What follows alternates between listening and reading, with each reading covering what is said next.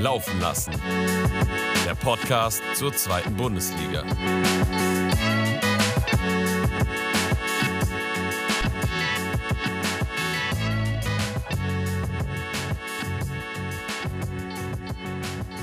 Einen wunderschönen guten Abend, liebe Zuhörerschaft. Ich heiße euch herzlich willkommen zu einer weiteren Folge eures Lieblings-Zweitliga-Podcasts Laufen lassen. Und ja, es sind noch nicht allzu viele Tage seit dem letzten Podcast vergangen, aber das Transferkarussell dreht sich sehr, sehr schnell momentan und wir wollen euch natürlich immer auf dem neuesten Stand halten. Und wir, das sind natürlich ich und mein Lieblingspfälzer Domi. Alles klar bei dir? Servus, ja, selbstverständlich, bei dir hoffentlich auch. Ähm, wie du schon gesagt hast, äh, ist nicht viel Zeit vergangen, aber einiges passiert, muss man sagen. Also es, äh, die Teams schlafen nicht, ähm, rüsten alle gut auf für die nächste Saison. Ähm, ich kann es auf jeden Fall schon kaum erwarten, bis die Saison endlich wieder loslegt. Ja, ich bin auch schon sehr, sehr heiß. Die ersten Freundschaftsspiele starten jetzt mittlerweile auch schon. Klar, es sind noch sehr ähm, ja, ungefährliche Gegner, sage ich mal, wo man sich noch nicht so viel ausmalen kann, aber der Ball rollt wieder, das freut uns auf jeden Fall. Und bevor wir starten, grüßen wir auf jeden Fall nochmal an der Stelle Tom. Ich hoffe, du kriegst bald dein Mikro endlich wieder, dass du uns auch endlich mal wieder hier ähm, ja, mit deiner Expertise helfen kannst. Und auch schöne Grüße an Muri. Du hast ja momentan relativ viel um die Ohren, deswegen absolut verständlich, dass du momentan ein bisschen kürzer trittst, aber wir freuen uns auf jeden Fall, dich bald wieder begrüßen zu können. Auf jeden Fall. Ich denke, ähm, wir, wir wollen jetzt hier auch gar nicht viel Zeit verlieren. Ähm, können ja mit einem Transfer starten, der vielleicht ähm, jetzt gar nicht mehr so relevant für unseren Podcast ist. Ich denke, ähm, aufgrund dessen, dass ähm, die letzte Saison jetzt noch nicht so lange herliegt, ähm, wir da einfach trotz alledem mal das Ganze kurz anschneiden. Ähm, und zwar, wie sich es schon die ganze Zeit angebahnt hat, ähm, hat Robin Hack jetzt anstatt den Weg in die dritte Liga zu gehen, den Sprung in die erste Liga gewagt und äh, ja, Gladbach hat ihn verpflichtet für rund 1,1 Millionen. Ähm, ich denke, Bielefeld kann an der Stelle auch froh sein, dass sie da noch eine Ablöse kassieren konnten, um vielleicht äh, ja, den Kader ein bisschen, bisschen aufzubessern, oder? Ja, das war ja ganz interessant, weil die ja wohl schon vor Saisonende da Gespräche geführt hatten und der ja normalerweise ablösefrei ähm, hätte gehen können, dadurch, dass sie abgestiegen sind. Aber da die Gespräche schon vorher stattgefunden haben, haben die sich schon bereits auf eine Ablöse von, ich glaube, 1,25 Millionen dann geeinigt.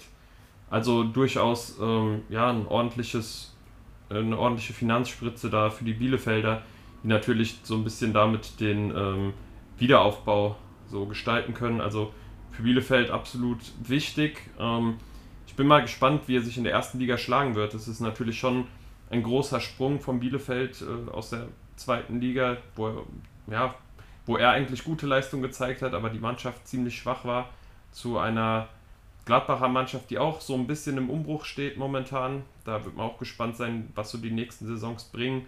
Eigentlich war es immer eine Mannschaft oder ein Verein, der ja für gute sportliche Leistung gestanden hat. Die letzte Saison war relativ enttäuschend. Ich bin mal gespannt, wie er so in das, ja, in das Konstrukt reinpassen wird, ob er von Anfang an spielen wird vor allem oder ob er erstmal nur eine ja, flexible Position einnehmen wird. Da bin ich mal gespannt drauf. Ja, da muss man auf jeden Fall schauen. Also, ich meine, Hack hat ja schon in der ersten Liga gespielt. Ähm, er kennt die Liga schon ein bisschen. Ähm, dennoch weiß ich jetzt nicht genau. Natürlich, die Gladbacher Mannschaft hat letzte Saison auch nicht so viel hergegeben. Vielleicht sind da ein paar Abgänge, aber ähm, ja, ob er, ob er es da zum Stammspieler schafft, das ist, kann man dann mal sehen. Ähm, auf jeden Fall, wie gesagt, für Bielefeld gut, da noch eine Ablöse zu kassieren. Ähm, ja, vielleicht thematisieren wir Bielefeld äh, in einem Jahr dann wieder ein bisschen mehr als momentan. Ja, mich würde es auf jeden Fall freuen. Die haben ja auch eine Fanfreundschaft, äh, eine enge zum HSV und man guckt dann natürlich immer so ein bisschen drauf. Also würde es mich auf jeden Fall freuen. Ist ja auch eine Traditionsmannschaft, eine Mannschaft, die man auch eigentlich eher aus den ersten zwei Fußballligen kennt. Von daher viel Erfolg an der Stelle, aber ja, weg von der dritten und ersten Liga und kommen wir mal zur schönsten Liga der Welt, nämlich der hm. zweiten Liga. Und da ist ja auch einiges passiert und wir hangeln uns mal von oben nach unten wieder so ein bisschen. Und zwar ja, sind die Schalker auf der Torwartposition aktiv geworden. Und zwar haben sie Marius Müller vom FC Luzern verpflichtet. Der kam letzte Saison auf ähm, 25 Pflichtspiele, zumindest in der Schweizer Super League. Und ja, auch ein sehr erfahrener Mann, auch deutscher gebürtig. Denkst du, die Schalker haben den jetzt geholt, damit er als Nummer 1 zwischen den Pfosten steht oder um Fährmann einfach nur ein bisschen Konkurrenz zu machen? Ja, da habe ich mir eben auch ein bisschen Gedanken drüber gemacht. Ähm, es ist eine, ist eine sehr gute Frage tatsächlich. Also ich denke, dass er natürlich in erster Linie gekommen ist, ähm, um, ja, um da ein bisschen, bisschen den Konkurrenzkampf anzutreiben. Ich meine, ähm, Schwolo, äh, Schwolo, ja, Schwolo war letzte Saison bei Schalke, oder? Das ist richtig, ja. Okay, ähm, der verlässt ja, glaube ich, Schalke, wenn ich es richtig im Kopf habe. Korrekt. Ähm, daher äh, war der, der, der, die Verpflichtung eines Torhüters auf jeden Fall ähm, ein Muss. Ähm, ich denke, dass Fährmann halt auch irgendwann mal aufgrund seines Alters am Zenit angekommen ist. Ähm, von daher, äh, Müller hat jetzt, äh, habe ich mal geschaut gehabt, die letzten vier Saisons, äh, wenn er fit war, jedes Spiel gemacht. Ähm, ich gehe schon davon aus, dass, dass sie ihn als ersten Torwart verpflichtet haben und Ralle da vielleicht den Pokal einsetzen äh, ran darf oder ab und zu mal. Aber ähm, ja, Müller wird schon als Stammtorhüter, Stammtorhüter agieren, denke ich. Ähm, inwieweit ähm, das jetzt eine Verbesserung ist, kann ich nicht genau sagen. Ähm, grundsätzlich guter Torhüter ist er natürlich, aber. Ja, Mensch, ich dachte, du bist so ein großer Fan der Schweizer Liga. Du könntest mir jetzt einen ausführlichen Scouting-Bericht präsentieren. Ja, nee, Spaß also beiseite. Heute mal nicht, heute mal nicht. Okay, ähm, ja, ich glaube auch, dass es ein offener Konkurrenzkampf sein wird. Also die Nummer 1 wird Fährmann jetzt nicht unangefochten sein und ich denke mal, nach der Vorbereitung werden wir dann auf jeden Fall schlauer sein und ich könnte mir vorstellen, dass auch im Verlauf der Vorbereitung ähm, ja, sich so ein bisschen abzeichnen wird, wer dann letzten Endes zwischen den Pfosten steht. Ansonsten ist es aber in meinen Augen jetzt auch kein super spektakulärer Transfer. Da gab es auf jeden Fall noch ein paar interessantere, wie ich finde, beim FC Schalke 04 und zwar einer davon, wir hatten den Verein eben angesprochen, ist äh, Brian Lassme. Der kommt auch von Arminia Bielefeld jetzt zum FC Schalke und der hat 10 Scorer vorzuweisen in 32 Spielen, von denen er aber auch nicht äh, alle von Anfang an bestritten hat. Ja, erzähl du erstmal, was du von dem Spieler hältst, weil ich habe den ja auch schon live spielen sehen. Komm mhm. mal raus. Ja, ähm, ich glaube, es war in einem der letzten Podcasts der letzten Saison. da haben wir ähm, auch über Lassme geredet und äh, ich muss ehrlich sagen, dass ich finde, dass äh, Lassme grundsätzlich Potenzial hat. Ähm, ist, ist ein ist ein großer Stürmer, ähm, auch relativ schnell mit keinem schlechten Schuss. Also ähm, bringt eigentlich alle, alle äh, Eigenschaften mit, um da im Sturm auf jeden Fall zumindest äh, mal mindestens äh, ja, ein, ein, Rotationsspieler zu sein, denke ich. Ähm, mit 24 Jahren ist da auch noch, ist da noch einiges, äh, einiges an Luft nach oben. Also ich denke, ähm, dafür, dass der Transfer ablösefrei ist, ähm, hat Schalke da ja kein ich denke, die haben da kein Risiko. Also im Endeffekt ist es ein Spieler mehr, der den Kader ähm, ja da einfach ein bisschen erweitert. Ähm, und ähm, ich denke tatsächlich, dass Lassmann eine Überraschung werden könnte. Also falls Piringer zum Beispiel Schalke noch verlassen sollte und ähm, dann Sturm. Es sieht ja momentan stark danach auch aus, was ich so gehört habe. Ja, ich, ich habe es auch irgendwie im Gefühl. Also tatsächlich, ähm, wenn man so nachrüstet, Terodde bleibt ja auch, äh, bei dem ich davon ausgehe, dass er von Anfang an spielen wird. Also es ist keiner, der immer einfach auf die Bank setzt, zumindest nicht in Liga 2. Ähm, ja, daher wird Piringer wahrscheinlich ähm, zu einem anderen Verein gehen, ob es jetzt nochmal eine Laie ist oder ob ein Erstligist anklopft und da auch eine Ablösesumme auf den Tisch legt. Ähm, ja, wird sich weisen. Ähm, aber als Fazit nur nochmal ganz kurz, ich denke, dass Lassme ein, ein, guter Transfer war für Schalke und ähm, ja, wie gesagt, sich da auf jeden Fall noch weiterentwickeln kann. Ja, also nochmal, um auf Piringer kurz zurückzukommen, da gibt es auf jeden Fall konkrete Angebote von Heidenheim und Darmstadt, also zwei jetzt mittlerweile Erstligisten. Ah. Muss man halt schauen, was da passiert. Ähm, ich glaube, er könnte schon den Sprung in die erste Liga machen, aber meine persönliche Meinung ist, dass er sich am besten bei Schalke weiterentwickeln könnte. Ich weiß natürlich nicht, wie der Vorstand das sieht und das Trainerteam, ob die überhaupt mit ihm planen möchten. Ähm, die könnten bestimmt auch eine gute Ablöse für ihn bekommen. Aber ja, schauen wir mal, was da passiert. Und um zurück auf Lassende zu kommen, also ich bin der Meinung, dass er gut sein kann. Das hat man zum Beispiel gegen Paderborn jetzt zum Ende der Saison äh, gesehen. Da hat er auch eine Bude beigesteuert und war technisch sehr versiert, was mich auch gewundert hat. Also sehr dribbelstark auch, aber das ist halt das Problem, weil ich dann ja auch beim Relegationsspiel in Wiesbaden war und da war er sehr, sehr inkonstant und hat überhaupt nicht performt. Und das ist halt das Problem, dass er das eine Spiel wirklich super spielt und im anderen dann wieder komplett abtaucht. Also da fehlt so ein bisschen die Kontinuität, ja, die man sich vielleicht dann so ein bisschen mehr erhofft nächste Saison. Was natürlich gut bei ihm ist, ist, dass er variabel einsetzbar ist, also sowohl im Zentrum als auch auf den Außen, trotz seines, ja, seine, seines großen Körperbaus. Ähm, also ich denke mal, für die Breite ist es auf jeden Fall ein guter Transfer für Schalke. Ich weiß jetzt auch nicht, ich glaube, der hat auch keine Ablöse gekostet, dadurch, dass sie abgestiegen sind, die Bielefelder. Ja, sein Vertrag ist, ähm, ist ausgelaufen, genau, der ist auf jeden Fall ablösefrei gekommen. Da, ja. ich wollte jetzt nicht ins Wort fallen, aber ich gehe davon aus, dass du auch sagst, dass der Transfer äh, wenig Risiko für Schalke mitbringt und ähm, ja. Genau, du kannst da eigentlich relativ wenig falsch machen. Falls er nicht durchstarten sollte, bin ich sicher, kann man ihn dann nächste Saison wieder für eine Ablöse verkaufen, weil der Vertrag ja, denke ich mal, länger als ein Jahr sein wird. Ja, ja, auf jeden Fall. Also ich glaube auch, ähm, dass wir die, die Akte Schalke in dem Falle vorerst schließen können. Ähm, ein Spieler, an dem Schalke auch ähm, offensichtlich dran war, ähm, er aber ähm, den Weg ähm, ja, an, an die Elbe gesucht hat und äh, dementsprechend auch gefunden hat, ist äh, Immanuel Ferrei. Ich denke, äh, also haben wir zwar letzte Woche den Abgang bei Braunschweig schon mal thematisiert, ähm, würde ich jetzt hier trotzdem gerne nochmal ganz kurz besprechen, weil es in meinen Augen ein extrem, extrem guter Transfer war. Also Hamburg hat äh, damit in meinen Augen einiges richtig gemacht, ähm, besonders wenn man bedenkt, dass äh, so ein Spieler für 750.000 verpflichtet wurde. Boah, also das kann wirklich äh, ein ganz, ganz geiles Schnäppchen geworden sein. Oder werden wir, sorry.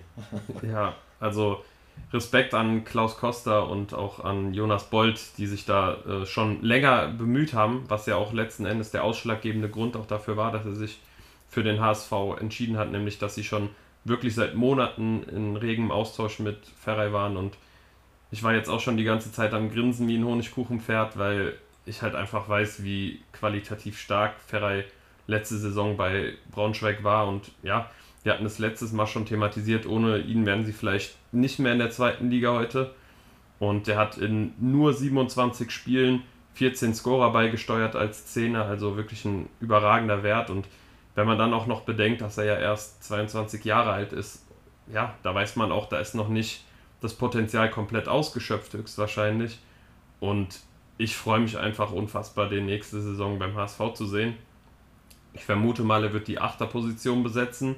Jetzt nicht ganz die Position, die er in Braunschweig gespielt hat. Da war er noch ein Ticken offensiver, also die 10. Aber ich bin trotzdem äh, sehr, sehr optimistisch, dass der ja wie eine Bombe einschlagen wird und uns auf jeden Fall bei unserem Traumaufstieg ähm, weiterhelfen wird. Ja, wobei man sagen muss, vielleicht ähm, denkt ja Tim Walter um. Ähm, und äh, arbeitet auch ein bisschen daran, dass sein ähm, System ein bisschen variabler wird, beziehungsweise dass er vielleicht mit mehr Spielsystemen spielt. Ähm, von daher, Ferrari könnte ja beispielsweise vielleicht auch mal über Außen kommen oder ähm, man stellt halt um, dass man wirklich auch mal mit einem Zehner spielt. Ähm, also ich denke, auf der 10 ist Ferrari halt wirklich am besten aufgehoben, wenn man da ein bisschen ihm ein bisschen Freiheiten gewährt ähm, im Zusammenspiel mit Reis. Die Niederländer Connection könnte das schon schon gut werden. Ich denke, natürlich haben wir jetzt da sehr große Erwartungen, auch aufgrund der letzten Saison. Ähm, man muss trotz alledem sagen, dass ähm, der Schritt zu einer großen Mannschaft nicht, nicht jedem liegt. Also ähm, da müssen wir trotz alledem natürlich erstmal abwarten, ähm, wie er ankommt und ähm, wie er dann im Endeffekt auch performen wird. Aber ähm, auch in dem Falle würde ich für uns beide sprechen, dass äh, 750.000 jetzt nicht so viel Risiko ähm, mitbringen, ähm, sodass äh, das wirklich ein guter Transfer un unterm Strich sein wird. Ja, wenn man auch vor allem sieht, dass er einen Marktwert von 2,5 Millionen hat, dann ist es wirklich lachhaft und da kann man wirklich nur sagen, Chapeau HSV, da haben wir wirklich sehr, sehr stark verhandelt. Und ja, du hast schon recht, er ist schon variabel einsetzbar. Also auch auf dem linken Flügel könnte man ihn theoretisch sehen. Ich glaube aber, dass das Zentrum für ihn am besten ist, weil er da einfach das Spiel am meisten lenken kann. Und klar wird er jetzt nicht dieser Zielspieler sein wie in Braunschweig, dass er von ihm das ganze Spiel ausgeht, sondern er ist jetzt einer von vielen qualitativ starken Offensivspielern. Das wird vielleicht auch in den Zahlen so ein bisschen ausschlagen, aber allein sein Spielwitz und seine Kreativität im Mittelfeld, die kann eigentlich, ja, meiner Meinung nach unserem Spiel nur gut tun. Ja, wer unserem Spiel eventuell auch gut tun könnte, da bin ich auch sehr, sehr gespannt und gerade so als Fußballromantiker freut mich ähm, das natürlich sehr, dass der Enkel von Uwe Seeler zurück an die Elbe kommt, damals noch als Jugendspieler gespielt äh, beim HSV.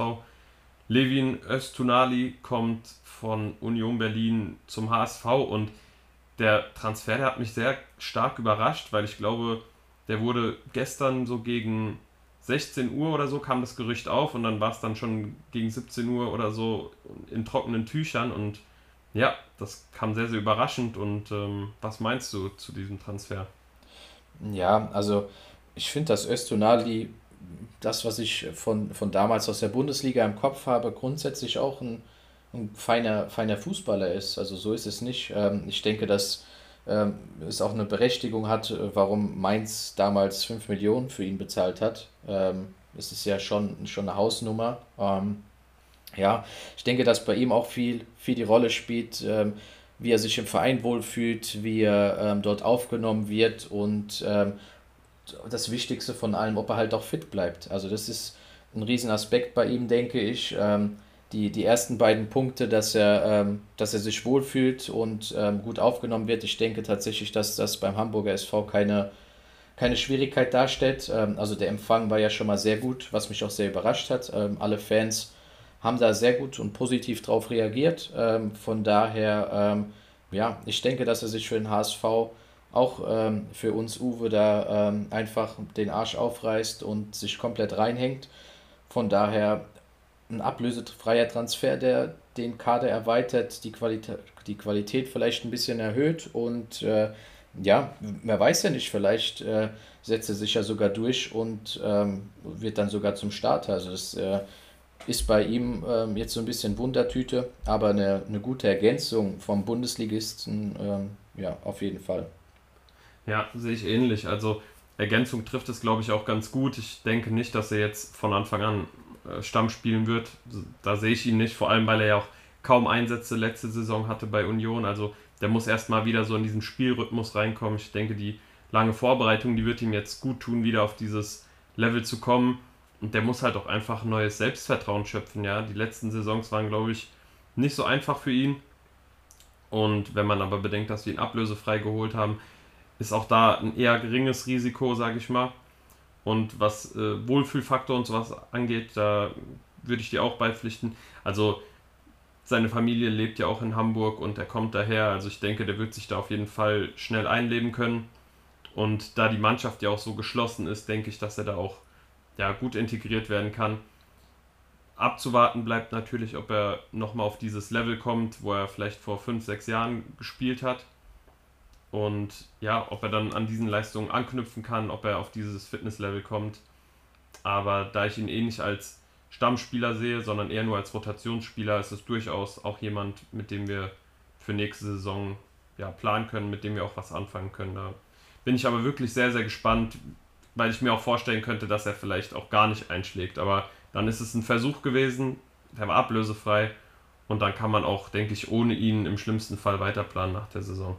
Ja, wobei man sagen muss, also es stand jetzt äh, 27 Jahre alt, ähm, was für, für Fußballer oftmals ähm, fast mit das beste Alter ist, ähm, solange natürlich der Körper noch mitspielt oder ähm, wieder mitspielt, wie auch immer. Ähm, von daher, auch er hat einen Marktwert von über eine Million und ähm, der Transfer war ablösefrei, von daher, ja, ich sehe das genauso ähm, wie die Transfers davor, die wir thematisiert haben, wenig Risiko, ähm, das aber dann am Ende vielleicht ähm, einiges an Ertrag mitbringen kann. Ähm, ich meine, den Sprung von der ersten Liga in die zweite Liga und dort ein bisschen besser zu performen, ich, hat man an vielen Beispielen gesehen, dass das äh, auf jeden Fall möglich ist. Äh, ja, wie du sagst, eine lange Vorbereitung, bleibt abzuwarten, da können wir auf jeden Fall gespannt sein, aber äh, also ich lege mich fest, dass wir noch öfter über Östonali reden werden. Ähm, ich denke tatsächlich, dass, ähm, dass er beim Hamburger SV da eine größere Rolle ähm, übernehmen kann. Ich meine, er will sich vielleicht jetzt auch nochmal in Fokus spielen ähm, nach den Jahren der fast Abstinenz, würde ich schon behaupten. Ja, der ist ja auch im Endeffekt flexibel einsetzbar. Also der kann sowohl im Zentrum als auch auf den Flügeln agieren und wenn dann vielleicht mal einer verletzungsbedingt ausfallen sollte, dann wird er sicherlich einspringen können. Gut, dann kommen wir vom HSV zum zweiten ha Hamburger Verein. Und zwar, der, ja, da hätte ich mich fast versprochen. Ähm, ja, St. Pauli, die hatten ja jetzt durch Daschner so eine kleine Lücke im Sturm. Und die haben sie jetzt geschlossen mit Andreas Albers, einem sehr erfahrenen Zweitligaspieler, der jetzt schon, glaube ich, ins vierte oder fünfte Zweitligajahr geht. Und der kommt von Jan Regensburg ablösefrei an die Elbe. Und hat in der letzten Saison, ja, nur 8 Scorer gehabt in 34 Spielen. Ist jetzt keine überragende Zahl, aber ich halte den für einen grundsoliden Spieler, der auf jeden Fall sehr, sehr viel Erfahrung mitbringt und den man auf jeden Fall auch immer mal einwerfen kann. Ich weiß jetzt nicht, ob er Startelf-Potenzial hat, aber ich denke, so für die letzte halbe Stunde oder so, ein Spieler, der gut für die Box ist, kann auf jeden Fall nicht schaden. Hm. Also tatsächlich sehe ich es ein bisschen anders. Ähm, natürlich war ich in erster Linie sehr überrascht, ähm, dass es jetzt St. Pauli geworden ist, äh, wo er hinwechselt. Ich hätte mir natürlich auch vorstellen können, dass er ähm, eventuell mit in die dritte Liga geht. Gut, äh, ist vielleicht auch so eine Sache vom Gehalt und ähnliches, aber ähm, meiner Meinung nach ist die Position des Stürmers bei St. Pauli über, ja, über fast die ganze letzte Saison die eine, eine große Baustelle gewesen. Also natürlich hat Daschner äh, zwischenzeitlich auch gut performt, wobei man halt einfach sagen muss, dass er kein klassischer Stürmer ist, was, ähm, was sich da auch einfach wiedergespiegelt hat. Also St. Pauli, ich kann mich noch daran erinnern, am Ende der Hinrunde hatten wir das thematisiert. Ähm, ich glaube, St. Pauli war entweder die Mannschaft mit den meisten Schüssen aufs Tor oder eine der meisten äh, oder eine der es war, mit Es war die Mannschaft mit den meisten Torschüssen tatsächlich. Genau, ja. genau. Und ähm, also von daher, also Albers weiß, wo das Tor steht und ähm, wenn man halt hinbekommt, ähm, den ähm, Paccarada-Abgang zu, ähm, ja, zu kompensieren, vielleicht da auch wieder einen Spieler zu holen, der viel Druck macht, viele Flanken reinschlägt, ähm, dann denke ich tatsächlich, dass äh, Albers ein Spieler ist, der nächste Saison auch wieder zweistellig treffen kann. Also ähm, das ist bei der Offensive von, von St. Pauli auf jeden Fall möglich. Ich denke, dass er gefüttert wird und äh, ja, seine Tore machen, machen wird. Ob Pauli mhm. vielleicht nochmal nachlegt oder äh, vielleicht halt noch einen Stürmer zusätzlich holt, klar, kann immer sein, genau. aber Stand jetzt würde ich fast sogar sagen, dass äh, dass Albers keine schlechten Chancen hat zu starten. Natürlich je nachdem, wie Eggestein oder Otto beispielsweise die Vorbereitung äh, im Thema Eigenwerbung nutzen. Ja, und wie es auch mit Maurides aussieht, ne? der war jetzt auch sehr von Verletzungspech geplagt ähm, seit dem Winter, hat jetzt eine Meniskusverletzung, also der wird auch noch ein bisschen brauchen, aber da hat man ja auch noch nicht viel gesehen, also könnte ja auch sein, dass der dann einschlägt. Ich denke, dem wird man auch noch eine Chance geben. Ich könnte mir aber auch durchaus vorstellen, dass sie vielleicht nochmal auf dem Transfermarkt äh, tätig werden, weil wirklich die einzige richtige Baustelle so das Sturmzentrum war letzte Saison bei Pauli. Da hat ja jeder teilweise mal irgendwie im Sturm gespielt und ja. es ist natürlich immer besser, wenn du einen festen Stürmer hast, der wirklich jedes Spiel von Anfang an dasteht. Und wie du schon gesagt hast, also es ist auf jeden Fall ein richtiger Strafraumstürmer, jemand, der auf die Bälle wartet, der jetzt vielleicht nicht viel ähm, im Spiel selbst arbeitet, aber der halt gerade in, in den gegnerischen 16ern oft auch äh, auftaucht und dann entweder mit einem Kopfball oder auch mal ja, mit der Pike irgendwie am richtigen Ort steht und dann einfach die Bälle reinmacht. Da, ja. wo ein Neuner auch einfach für gut ist. Und da denke ich, hat Pauli äh, oder St. Pauli sich ja, einen guten Spieler rangeholt mit viel Erfahrung. Ja, auf jeden Fall. Also der, derselben Meinung bin ich auch. Ähm, wir haben jetzt äh, genug über den Stürmer geredet äh, von St. Pauli. Ähm, dann kommen wir nur zur nächsten Mannschaft und zum nächsten Spieler. Und zwar hat Paderborn auf der äh, Position des Innenverteidigers nachgelegt. Und zwar mit Visa Musliu. Also ich weiß natürlich nicht, ähm, ob das jetzt richtig ausgesprochen äh, wurde. Ich denke, das werden wir im Laufe der nächsten Saison erfahren. Ähm, ist von, vom FC Ingolstadt gekommen. Ähm, ja, ich weiß nicht. Also es ist natürlich wieder ein Transfer, über den wir jetzt wahrscheinlich nicht allzu viel sagen können, da, äh, da es jetzt äh, letztes Jahr in der dritten Liga, ähm, da er in der dritten Liga gespielt hat. Ähm, aber ich denke auf jeden Fall, ähm, dass er in erster Linie eingeplant ist, um beispielsweise die, ähm, ja, die, den Wechsel von Hühnemeier als äh, zum Co-Trainer da ein bisschen auffangen soll. Also ich denke, für die Breite ist so ein Transfer eher gedacht. Ähm, ich glaube tatsächlich, weiß jetzt nicht genau, ob es Paderborn war. Ähm, wo ist Hoti hingewechselt oder wo soll der hinwechseln? Weißt du das? Ähm, Hoti wurde mit Magdeburg in Verbindung gebracht.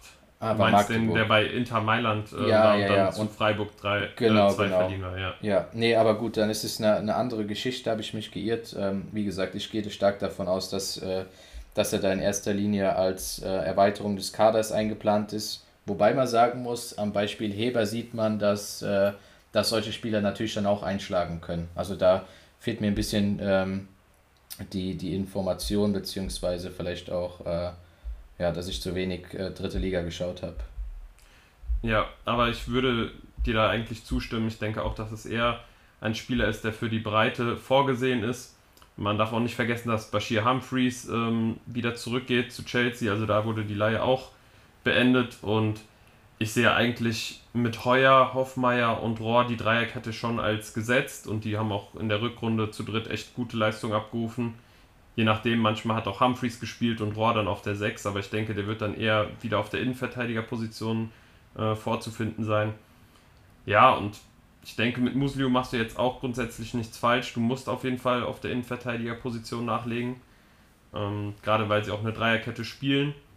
Und der hat tatsächlich in 25 Ligaspielen 11 gelbe Karten geholt. Also der geht auf jeden Fall mit dem Motto, wo gehobelt wird, fallen Späne äh, ja, auf dem Platz.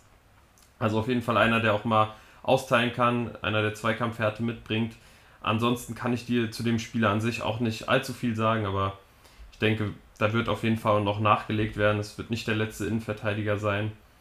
Und ja, ich denke, das wird für Paderborn auf jeden Fall eine gute Sache sein, sich da schon mhm. mal so ein bisschen verstärkt zu haben. Ja, was ich tatsächlich noch ergänzen will, also ich habe ähm, gerade noch mal ein bisschen weiter gestöbert, was Muslio angeht und zwar ähm, hat er mit Ingolstadt in der Saison 21, 22 sogar in der zweiten Liga gespielt, ähm, hat dort 14 ähm, Spiele gespielt, 14 von Anfang an und ähm, so was die Werte und die Statistiken anbelangt, ähm, da tatsächlich auch ein relativ soliden Job gemacht. Also es war ja dann die Saison, in der Ingolstadt sogar abgestiegen ist, wenn ich es richtig ähm, im ja. Kopf habe. Und ähm, da muss man sagen, dass, ähm, dass er tatsächlich, was Pässe anbetrifft, ähm, scheinbar sehr sicher ist und ähm, auch Zweikämpfe. Also er gewinnt total, ähm, egal ob Luftzweikämpfe oder am Boden, rund 60 Prozent.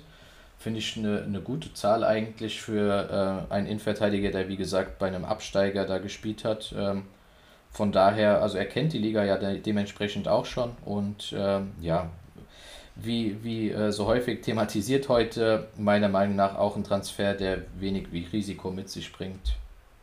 Wobei ich jetzt glaube, dass er keinen großen Weiterverkaufswert hat. Also da wird man dann einfach schauen, wie das ausschaut. Der wird ja, jetzt aber wahrscheinlich klar. auch nicht viel gekostet haben.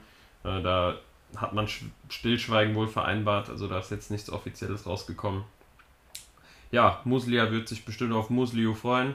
Ja. Und äh, schauen wir mal, ja, was der KSC so mit den Breithauptmillionen anfängt. Also es steht ja schon seit Wochen eigentlich im Raum. Ich, ich musste das jetzt direkt mal erwähnen. Und ich glaube, der Medizincheck ist dann morgen und dann wird es, denke ich, auch öffentlich und äh, ja, öffentlich verkündet, offiziell verkündet. Und natürlich verlässt Karlsruhe ja einen spielstarken Sechser, der gerade in der Hinrunde wirklich sehr, sehr stark performt hat, auch ein junges Talent. Aber ich denke, die werden auch eine sehr, sehr ordentliche Ablöse für, für den jungen Mann bekommen. Und mit den Millionen kannst du natürlich auch qualitativ den Kader dann über die nächsten Wochen hinweg sehr gut verstärken. Ja, also da muss man auf jeden Fall schauen. Also er hatte jetzt noch Vertrag bis, ähm, bis nächstes Jahr Juni, also äh, rund ein Jahr. Ähm, ob, ähm, also ich gehe schon davon aus, dass die Ablöse unter seinem Marktwert sein wird. Ähm, dreieinhalb Millionen wird Augsburg jetzt wahrscheinlich eher nicht für ihn bezahlen. Ähm, dennoch wird eine Ablöse fließen. Ähm, ich denke tatsächlich auch natürlich ähm, kein schlechter Spieler äh, und ähm, hat oft gespielt, aber wenn man da wirklich eine, eine angemessene Ablöse für bekommt, kann auch Karlsruhe mit dem Transfer zumindest auf kurze Sicht dann zufrieden sein, ähm, werden bestimmt da auch nochmal nachrüsten und ähm, ja, also im Endeffekt finde ich schade, dass, äh, dass solche Spieler jetzt äh, direkt zu, zu Augsburg wechseln, ohne Augsburg zu nahe treten zu wollen, aber äh, ja, in meinen Augen ja, hätte man vielleicht dann doch nochmal ein zweites Liga, ein zweites Zweitliga-Jahr dranhängen können, ähm, vielleicht auch einfach um ähm, ja, Spielpraxis zu sammeln und äh, sich ein bisschen zu entwickeln. Aber das ist jetzt tatsächlich nur meine, meine eigene Meinung. Nee, bin ich auf jeden Fall bei dir. Und man hat aber auf der anderen Seite auch gesehen, dass Karlsruhe ja eine sehr, sehr gute Rückrunde auch vor allem gespielt hat, wo er auch die meiste Zeit von gefehlt hat. Also es funktioniert auch ohne ihn. Und die Ablösesumme, die wurde schon bekannt gegeben und die ähm, ja, befasst 2,5 Millionen. Ich denke, das ist eine faire Ablöse für, für beide Parteien, dadurch, dass er nur noch ein Jahr Vertrag hatte. Und wie gesagt, ich gehe stark davon aus, dass Karlsruhe sich dann auch adäquat in den nächsten Wochen ja auch auf dieser Position dann im Zentrum verstärken wird. Ja, also zweieinhalb Millionen, boah, also ist schon ordentlich. Sorry, dass ich dir noch mal rein, äh, rein ja, aber äh, ich denke, dass Karlsruhe da auf jeden Fall glücklich mit sein kann. Zweieinhalb Millionen für, äh, für einen Verein wie Karlsruhe ist bestimmt ähm, dann gut für die Kaderplanung nächste Saison. Da wird bestimmt auch ein bisschen äh, was ins Gehalt von Lars Stindl fließen im Endeffekt. Ähm, aber ja, auf jeden Fall mal, mal schauen. Höchstwahrscheinlich schon, ja. Genau, äh, Thema Verstärkung. Wer sich auf jeden Fall auch mit einem sehr interessanten Spieler verstärkt hat, natürlich nur auf Leihbasis, ist ähm, Holstein Kiel. Die haben sich Tom Rote geholt von Borussia Dortmund und der hat jetzt in der Bundesliga auch mal reinschnuppern dürfen, hat sogar eine Vorlage gegeben jetzt, äh, ich glaube zum Ende der Saison hin, ich bin mir nicht ganz sicher. Und hat aber hauptsächlich bei der zweiten Mannschaft gespielt und ja, der kommt als sehr großgewachsener Linksverteidiger ähm, nach Kiel und hat auch einen staatlichen Marktwert von 3,5 Millionen. Da bin ich mal gespannt, wie viel Zeit er bei Kiel bekommen wird, sich auch einzugewöhnen. Die haben gesagt, es wird ein Projekt sein. Ich weiß noch nicht, ob er für ein oder zwei Jahre geliehen ist, aber sicherlich auch ein Spieler mit sehr, sehr viel Potenzial. Äh, ja, auf jeden Fall. Ähm, also ich sehe gerade, der ist angeblich ähm, bis nächstes Jahr nur geliehen. Also zumindest ist es jetzt so hier hinterlegt, weiß man nicht genau. Aber ähm, ja, also für Kiel auf jeden Fall eine gute Sache, ähm, sich auch ähm, ja, mit einer Laie mal zu verstärken. Also es waren jetzt viele Abgänge, die da verkraftet werden mussten. Auch ähm, mit Kirkesow auf der Position des Linksverteidigers. Von daher ähm, bestimmt äh, eine gute Unterstützung. Inwieweit er halt einschlägt, ähm, das wird sich weisen. Aber ich meine, wird schon seine Berechtigung haben, ähm, dass er ja, bei Dortmund unter Vertrag steht und auch in der Bundesliga schon reinschnuppern durfte. Ja, ja, ich denke, für Dortmund ist es vor allem eine interessante Sache. Also der Spieler ist erst 18 Jahre jung, hat auch teilweise noch U19 gezockt äh, vor kurzem. Also der wird auf jeden Fall seine Zeit brauchen und ich denke, die zweite Liga ist dann für ihn persönlich der nächste Schritt, ähm, ja, sich weiterzuentwickeln. Und dann wird man sehen, wo die, wo die Reise hingeht. Ähm, genau, der hat dritte Liga gespielt, hat aber teilweise auch in der U19 gespielt. Also ganz, ganz verrückt, hat aber auch teilweise in der Champions League äh, Einsatzminuten bekommen. Also der durfte wirklich überall mal ran und konnte schon so ein bisschen Erfahrung sammeln. Tut ihm bestimmt gut, aber ich bin wirklich sehr, sehr gespannt, ob er dann auch direkt den Sprung in die Startelf schafft, ähm, trotz seines noch jungen Alters. Ja, das wird genau. sich auf jeden Fall weisen. Ich äh, übernehme an der Stelle, Arne, da kannst du dich äh, jetzt mal kurz hinten anstellen, es tut mir leid. Äh, wenn wir schon ähm, bei der Position des Linksverteidigers sind, ähm, dann äh, können wir auf jeden Fall auch ähm, den nächsten Transfer direkt anschließen. Und zwar ähm, Brooklyn Eze. Also ich äh, denke, den haben wir tatsächlich auch schon, äh, schon thematisiert dafür, dass er ähm, letztes Jahr noch in der dritten Liga gespielt hat. Ähm, gab ja einige Gerüchte und äh, im Endeffekt hat sich jetzt Hannover die Dienste von ihm geschnappt oder die Dienste, ja, auf jeden Fall gesichert. Ähm, Was hältst du davon? Also ich meine, mit Köln steht ja noch ein zweiter Linksverteidiger mit ähnlichen Qualitäten in, in Reihen von Hannover. Ähm, ich habe gelesen, dass es natürlich jetzt auch Hannover zugutekommt im Poker um Köln, also dass sie da im Notfall schon einen Ersatz haben. Aber äh, wie ist denn deine Einschätzung? Denkst du, denkst du, Hannover geht mit beiden in die Saison? Ich würde es sehr begrüßen tatsächlich, weil man ja auch bei Köln gesehen hat, dass er vor allem im Offensivspiel seine Qualitäten besitzt und wenn die quasi im 4-4-2 spielen, ein klassisches, und der dann links Mittelfeld spielt mit Brooklyn Eze auf der Linksverteidigerposition dahinter, dann könnte das eine unfassbar starke Schiene werden. Da bin ich mal gespannt, aber wie du schon gesagt hast, die Absicherung würde trotzdem bestehen. Da bin ich sehr, sehr gespannt und ich habe ja Brooklyn Eze erst vor ein paar Wochen live in Wiesbaden äh, bestaunen können und den habe ich ja schon die ganze Zeit über den grünen Klee gelobt. Also der war für mich auch der beste Spieler im Hinspiel bei dem 4 zu 0 gegen Arminia Bielefeld. Da hat er, glaube ich, auch zwei Vorlagen beigesteuert. Also ein absoluter Tank. Der läuft wirklich, ja, von der ersten bis zur 90. Minute mit vollem Tempo die Linie entlang. Hat wirklich gute Qualitäten, was auch das Flanken angeht. Und ja, also hat eigentlich das komplette Paket, was du von einem Außenverteidiger erwartest, zumindest nach dem, was ich so wahrgenommen habe. Und da hat Hannover meiner Meinung nach einen absoluten Transfer-Coup gelandet, auch wenn es jetzt nur ein Drittligaspieler ist, beziehungsweise ist er ja aufgestiegen, aber ein relativ junger, noch mit wenig Erfahrung. Ähm, nichtsdestotrotz glaube ich, dass der absolut einschlagen wird nächste Saison bei Hannover und dass er den vom ersten Spieltag an weiterhelfen wird und auch seinen Stammplatz haben wird. Ja, das ist auf jeden Fall was, wo man noch schauen muss. Ähm, hängt natürlich auch ein bisschen mit, mit Köln ab, ähm, je nachdem, ob er wechselt oder wie er dort eingesetzt wird. Ähm, dennoch auf jeden Fall ein sehr guter Transfer, ein sehr umworbener Spieler gewesen. Ähm, habe tatsächlich gerade gesehen, dass er auch aus der Hamburger Jugend kommt. Ähm, Wäre natürlich äh, ja. vielleicht auch ein Transfer für Hamburg gewesen im Endeffekt. Ähm, ich hätte ihn mir sehr gewünscht. Ich hätte mir sehr gewünscht, ja. Ja, schade, dass das nicht geklappt hat, aber ich denke, äh, vielleicht ähm, holt Hamburg ja dann Köln. Will ich auf jeden Fall begrüßen. Äh, ja, das, das wird mir auf jeden Fall weisen. Äh, wird sich auf jeden Fall weisen, sorry. Ähm, und ich hoffe, dass du es mir nicht übel nimmst, dass ich den nächsten Transfer jetzt auch einläuten möchte. Denn ähm, ja, da habe ich mich tatsächlich sehr gefreut. Und zwar wechselt Tobias Raschel von Kräuter Fürth zum ersten FC Kaiserslautern. Also da ja, war ich wirklich, äh, da war ich wirklich für, für ein paar Minuten sprachlos. Ähm, natürlich ein Spieler, der vielleicht äh, letzte Saison jetzt keine, ähm, keine Highlights großartig geliefert hat, ähm, aber in meinen Augen ist das auf jeden Fall auch ein Transfer-Coup, in dem Falle für Kaiserslautern. Ich weiß nicht, wieso du das siehst. Ja, super Transfer auf jeden Fall.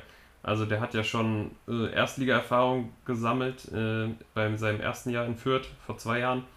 Und letzte Saison war er auch einer der Säulen der Mannschaft. Also hat 29 äh, Einsätze verbuchen können und hat im Zentrum zusammen mit Christiansen einfach so ein bisschen ja, für Stabilität im Mittelfeld gesorgt, hat sehr gut gegen den Ball agiert und kann aber auch ein bisschen offensiv Akzente setzen. Also ist auch sehr, sehr ballsicher und was ich auch sehr interessant finde, auch erst 23 Jahre jung, also durchaus auch jemand, der vielleicht noch gar nicht an seinem Zenit angekommen ist, fußballerisch.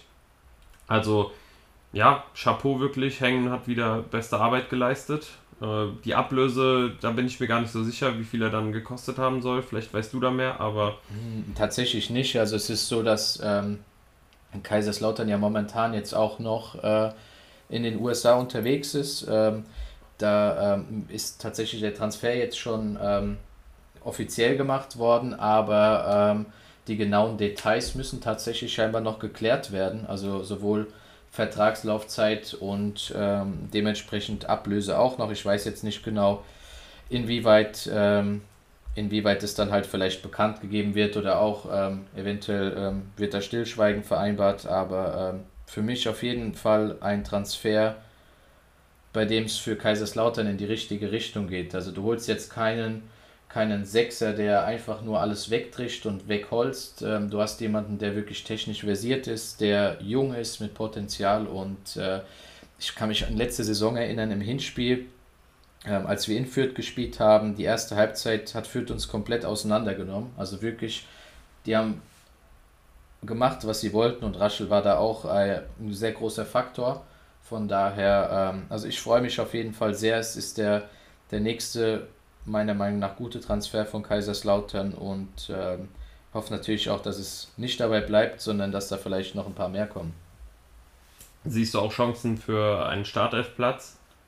Ähm, also ich sehe auf jeden Fall sehr große Chancen für einen Startelfplatz, ähm, besonders wenn man bedenkt, dass halt eben die, das zentrale Mittelfeld ähm, ja, mäßig gut besetzt ist. Also irgendwie hat Ritter auch immer weniger Spielzeit bekommen, ähm, beziehungsweise ähm, hat man dort mit Nihüs eigentlich einen, der ähm, ja erst vor kurzem den, den Sprung zu den, zu, zur Stammelf geschafft hatte. Ähm, von daher, ich denke schon, dass Raschel gute Karten hat, wenn er die Vorbereitung nutzt, ähm, da sich in die erste Mannschaft zu spielen. Also der wird sicherlich nicht kommen, um dann bei Kaiserslautern auf der Bank zu sitzen.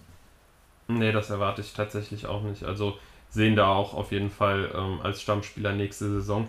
Was ist mit Nikolai Rapp? Ich bin da gerade nicht auf dem neuesten Stand. Ist der noch da oder geht er zurück nach Bremen?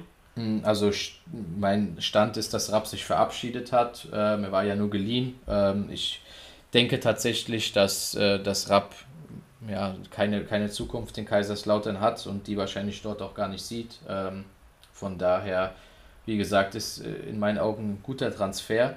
Auf der anderen Seite jetzt die Frage an dich. Ähm, wir hatten ja auch Fürth, ähm, Fürth thematisiert letztens. Ähm, jetzt verlässt eben Raschel fürs zentrale oder Mittelfeld Kräuter Fürth. Vorher hat schon, oder äh, Max Christiansen steht ja auch im Raum, dass er äh, Fürth verlässt. Äh, dann haben die ja mittlerweile dann gar keinen, gar keinen wirklich zentralen Spieler mehr, keinen Sechser mehr. Ja, ja, wird auf jeden Fall eng. Also die haben ja Robert Wagner ähm, geliehen von Freiburg. Das ist so der einzige nominelle zentrale Mittelfeldspieler, den sie da geholt haben. Aber natürlich auch noch ein sehr junger Mann.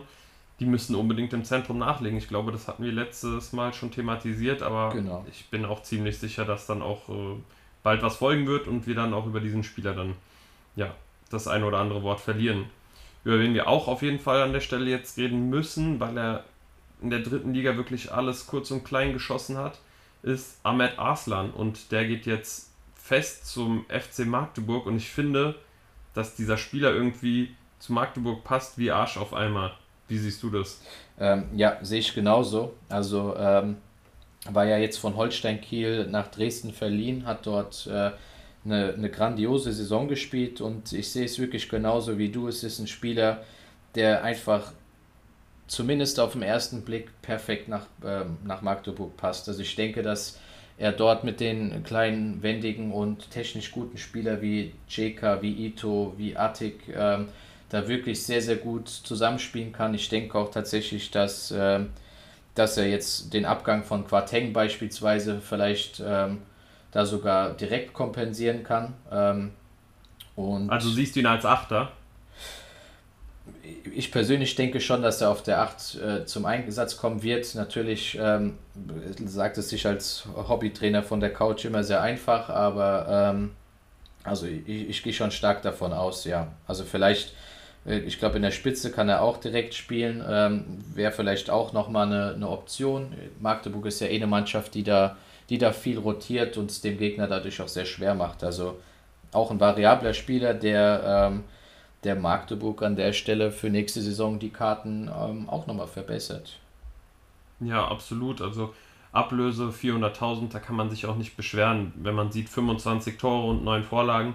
Ähnliche Zahlen konnte Barisch Attik letztes Jahr auflegen. Also wenn er da wieder mit so einem Torhunger und vor allem auch so einem Selbstbewusstsein nach Magdeburg kommt, weil man muss überlegen, die Zeit bei Kiel war jetzt nicht so von Erfolg gekrönt und ähm, ich glaube, es tut ihm persönlich auch ganz gut, dass er gar nicht bei Kiel bleibt, sondern direkt ja, den Schritt dann nach Magdeburg wagt und ich glaube, da hat er auch wirklich ganz gute Karten, ja, eine gute Rolle einzunehmen. Also Magdeburg meiner Meinung nach auf jeden Fall auch eine Mannschaft, die man nächste Saison auf dem Zettel haben muss, auch nicht nur wegen Ahmed Arslan, sondern ja, jetzt auch der festen Verpflichtung von Tatsuya Ito.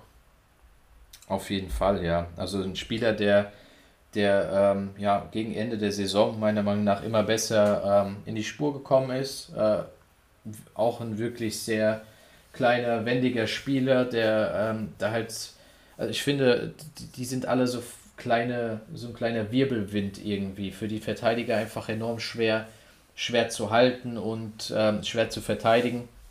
Daher äh, ja, ist die feste Verpflichtung jetzt auch wirklich gut gewesen von Ito. Ähm, da kannst du bestimmt mehr zu sagen. Die Ablöse, ähm, wurde die. Die ähm, Ablöse ist nicht bekannt, okay. soweit ich weiß zumindest, aber ganz ehrlich, die machen mit dem Transfer alles richtig. Ich kann mir jetzt auch nicht vorstellen, dass er teurer gewesen sein wird, als ähm, ja, der Marktwert es hergibt, weil Magdeburg jetzt auch finanziell nicht zu den stärksten Vereinen gehört. Aber wir wissen, was er kann. Das haben wir letzte Saison gesehen. Und der kann natürlich auch immer von der Bank kommen und bringt dann trotzdem 100% Leistung. Also der hat selbst auch kein Problem damit, von der Bank zu kommen. Und ich glaube, dass dieses Trainer-Spieler-Verhältnis mit Ito und Titz einfach wunderbar harmoniert und dass er sich wirklich sehr, sehr wohl im Verein fühlt.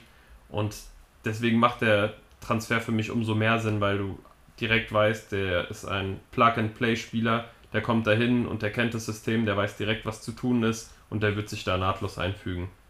Ja, also, also würde ich so unterschreiben an der Stelle. Äh, Magdeburg macht super Arbeit und äh, ja, darf man auf jeden Fall nicht unterschätzen und äh, muss man, wie du gesagt hast, auf seinem Zettel haben. Ähm, natürlich weiß man nie, wie die zweite Saison bei einem Aufsteiger läuft. Ähm, man hat ja auch anhand der Anfang letzter Saison gesehen, dass Magdeburg da Schwierigkeiten hatte. Ähm, wird sich weisen, aber ähm, ja, also auf jeden Fall gut nachgerüstet.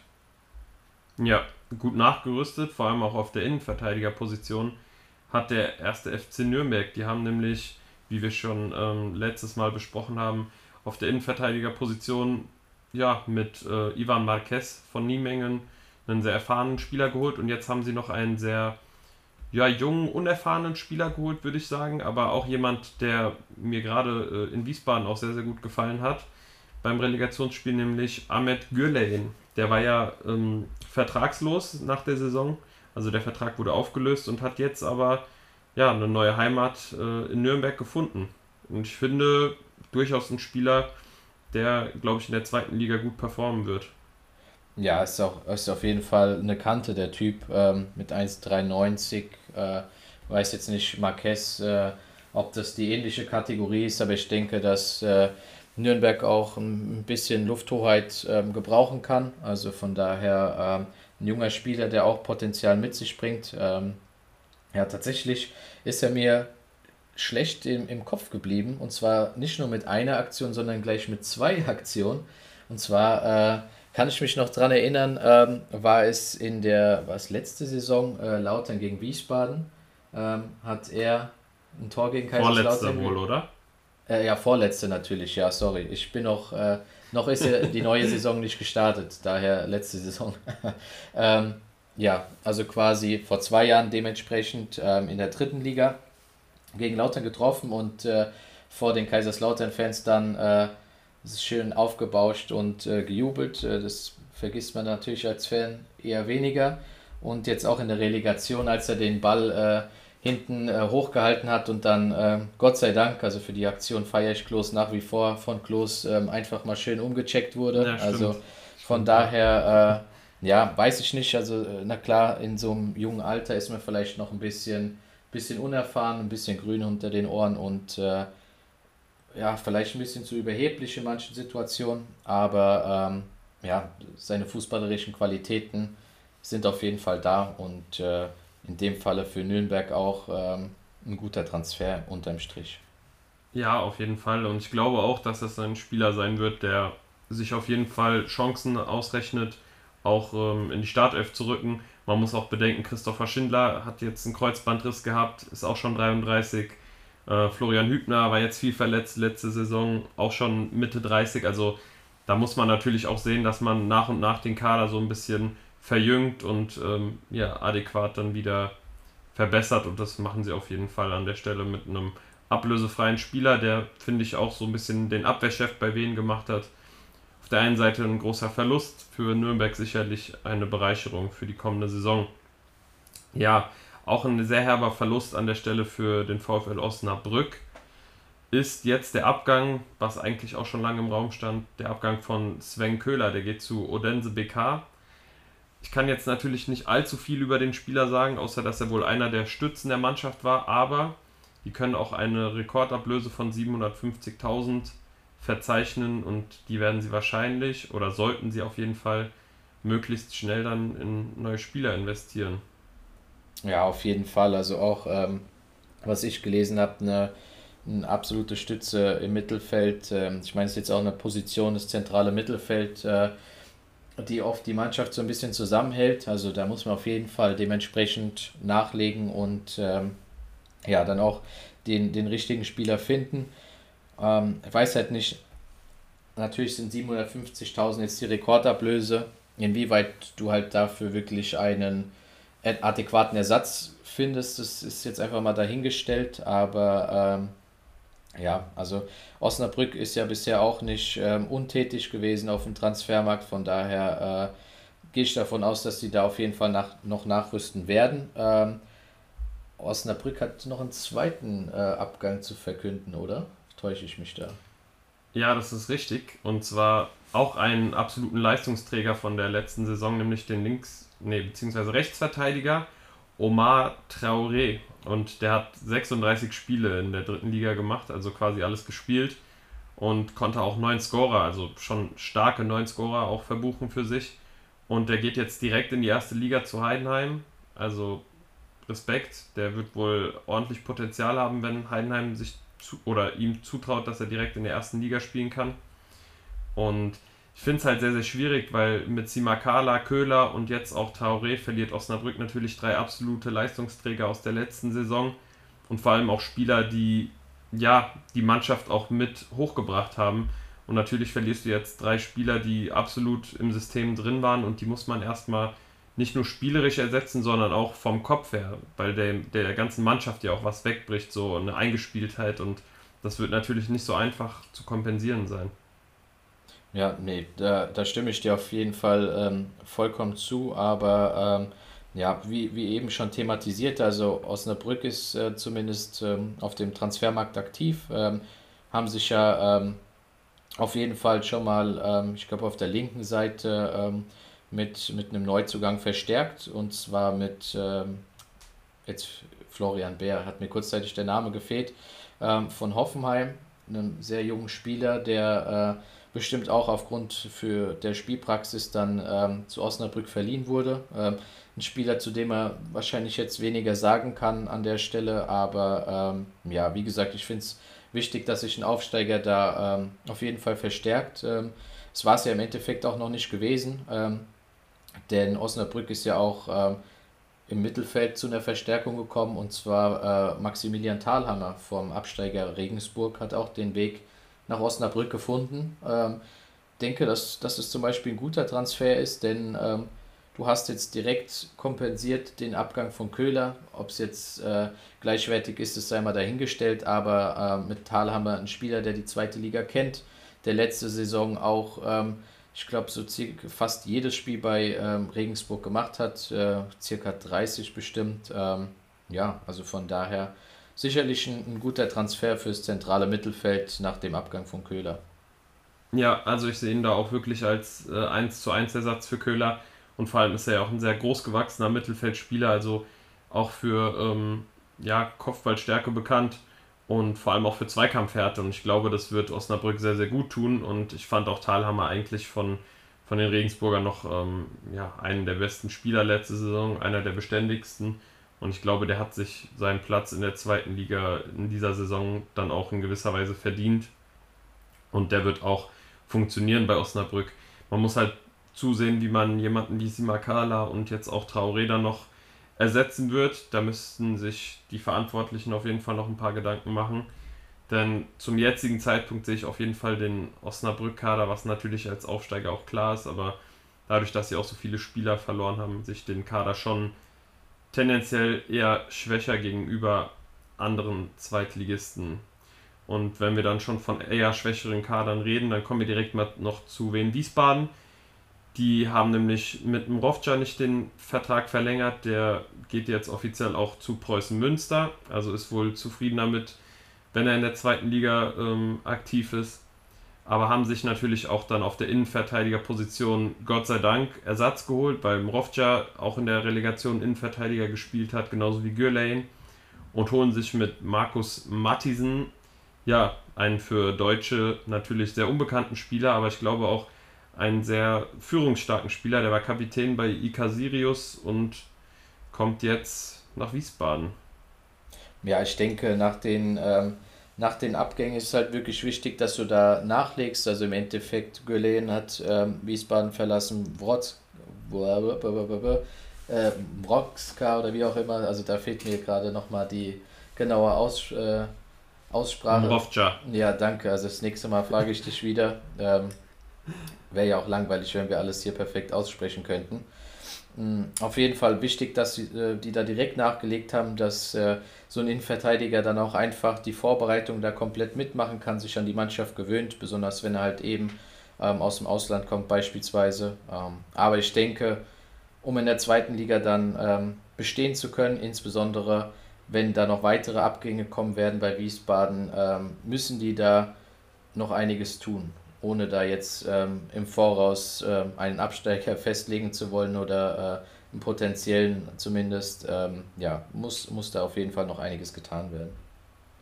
Ja, vor allem wenn man dann noch bedenkt, dass die jetzt fanmäßig natürlich auch nicht so breit aufgestellt sind, wie jetzt vielleicht, wenn wir jetzt die Aufsteiger betrachten, dann Osnabrück, wo du dann auf jeden Fall auch mit einer guten Auswärtskulisse rechnen kannst. Also ja, die müssen schon zusehen, wo sie bleiben, aber ich bin ganz ehrlich, mit Markus Mattisen haben die meiner Meinung nach einen richtig guten Verteidiger geholt, der auch schon sehr viel Erfahrung gesammelt hat jetzt in der äh, ersten, ich glaube, schwedischen Liga, genau. Ähm, hat auch eine Ablöse oder beziehungsweise einen Marktwert von 1,2 Millionen. Ähm, ja, auch schon Länderspiele bestritten für die U19. Also ich denke schon, dass der was zu bieten hat und dass er auch ab Tag 1 eine absolute Verstärkung sein wird. Dabei sollte es aber dann nicht bleiben. Und wenn demnächst neue Transfers passieren werden, dann werdet ihr natürlich auch von uns hören. Wir sind nämlich jetzt dann an der Stelle ähm, ja, am Ende des, äh, des Podcasts angekommen. Es war mir wieder ein Fest mit dir, Domi. Wir rattern hier immer alle ab, alles runter, jetzt schon zum zweiten Mal hintereinander und äh, macht auf jeden Fall Bock. Ja, da kann ich dir nur recht geben. Äh, hat wieder sehr viel Spaß gemacht. Ähm, Klar, haben wir ja schon angekündigt, ähm, nehmen wir jetzt nicht regelmäßig den Podcast auf, beziehungsweise äh, nicht in denselben Abständen. Ähm, so wie die äh, Zweitligateams ähm, drauf sind, denke ich, dass wir uns aber nicht so viel Zeit lassen können, bis wir den nächsten aufnehmen, denn äh, da kommt der Transfer um Transfer. Ähm, ja, auf jeden Fall halten wir euch immer up to date ähm, und äh, werden uns demnächst dann wieder bei euch zurückmelden. Auf jeden Fall. Gerade wenn man auch bedenkt, dass in ein paar Tagen das Transferfenster dann offiziell öffnet, dann werdet ihr uns noch des Öfteren zu hören bekommen. Aber bis dahin, bleibt auf jeden Fall stabil, Leute, und lasst weiterhin kräftig laufen. Haut laufen rein. lassen.